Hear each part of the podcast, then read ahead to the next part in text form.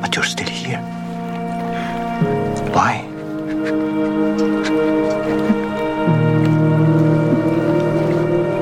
I don't know. You don't need this pool. You only need me. Have you seen it? It's The Chosen, and it is a huge hit. In fact, it became a worldwide phenomenon, and it's recognized as the most successful crowd-funded TV series to date. And who's behind that? Well, that would be Dallas Jenkins. Chicago guy, creator, producer, director, and co-writer. Dallas, thanks for joining us on WGN. How are you today? Oh, I'm so excited to talk to you. I grew up on WGN, and I don't live in Chicago anymore, but I have fond memories of the, of uh, of WGN and the Cubs, and I've been a sports obsessed for since I was a kid. So this is a this is a thrill to talk to you. You are a diehard Cubs fan, and you've got to be excited because we're looking good, Dallas. Oh man, and we won today, and the Brewers lost. So yeah, this is uh, this has been an unexpected uh, joy this year. Didn't didn't think we'd we'd uh, progress this far, but we're 12 games over 500. And does somebody have to pitch you, pinch you to remember? I mean, you're throwing out the first pitch on Saturday. Have you ever had that chance before? Oh no, no, no! That, this is a bucket list item for sure, and uh, so I'm hoping. And it, it is also a big game. We're playing the Diamondbacks, and we're also in the hunt for the wild card. So, yeah, a buddy of mine, Ben Zobrist, uh, is the one who, who uh, got this for me, and uh, yeah, I'm hoping that uh, I can get us off to a good start on Saturday and not throw the ball in the dirt, and uh, I, I, I, hopefully we can stay stay in the uh, in the race. Uh, uh, but uh, yeah, I'm really really excited about it. I got family coming in from all over the state. Uh, I'm bringing in my kids from out of town, uh, so we can we can enjoy this together.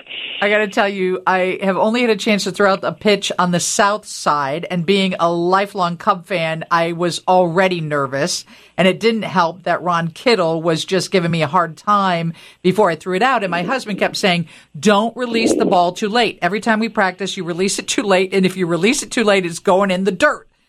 And that's exactly what happened. And it was totally humiliating. So, yes, that's my piece of advice. I also gave Sister Jean, when she threw out the first pitch on her 104th birthday a couple weeks ago, don't release it too late. Yeah, no one is being really helpful. There, no one is saying you, we know you can do it. It's all don't hit the dirt, don't Yeah. screw up. You better be practicing.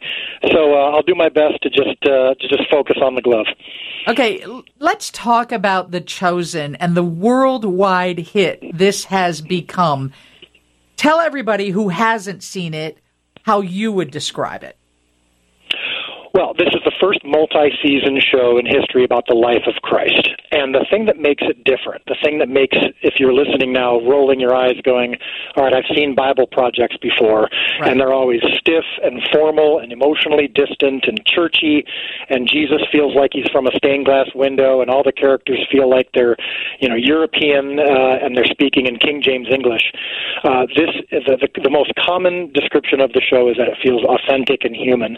Uh, this is a show that feels like a normal TV show. It just happens to be about the people of first century Galilee.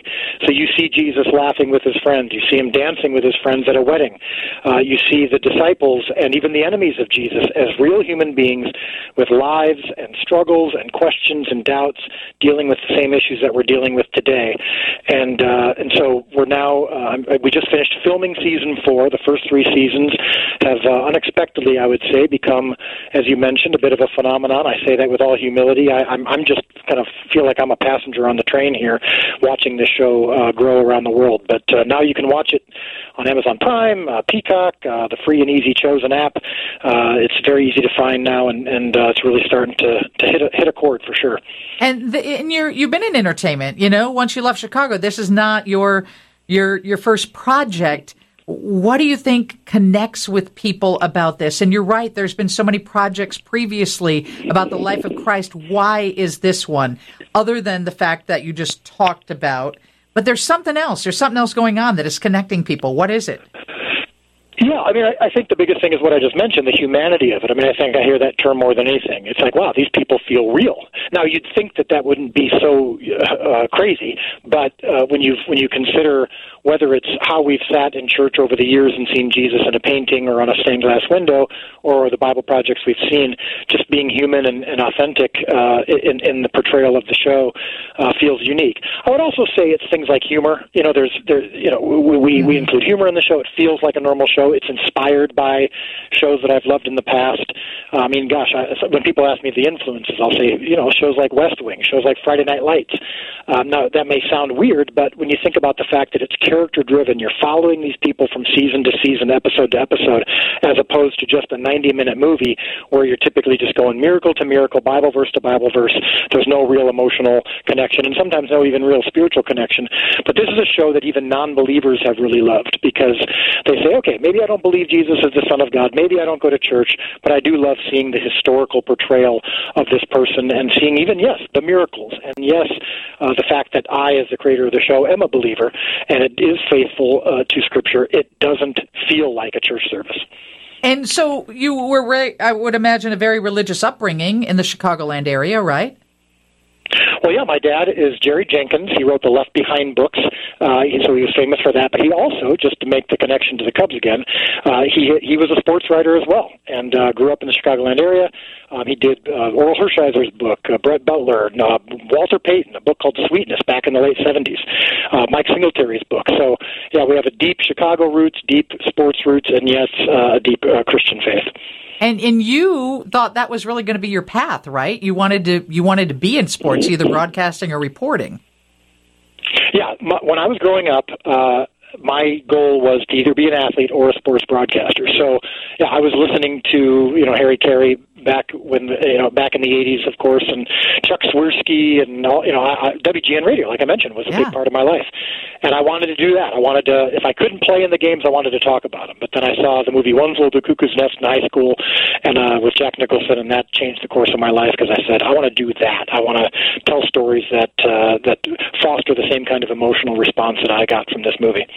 It's really nice to meet you, Dallas. Uh, everybody is uh, texting in and, and supporting you for that, that first pitch that you're throwing out at the Cubs game on Saturday against the Diamondbacks. And, and tell me, what's your prediction for the season? How far are we going to go?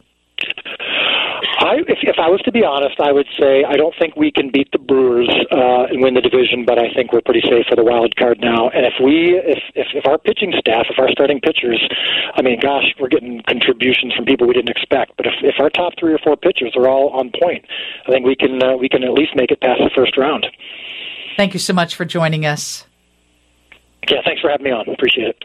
Dallas Jenkins. He is the man behind The Chosen.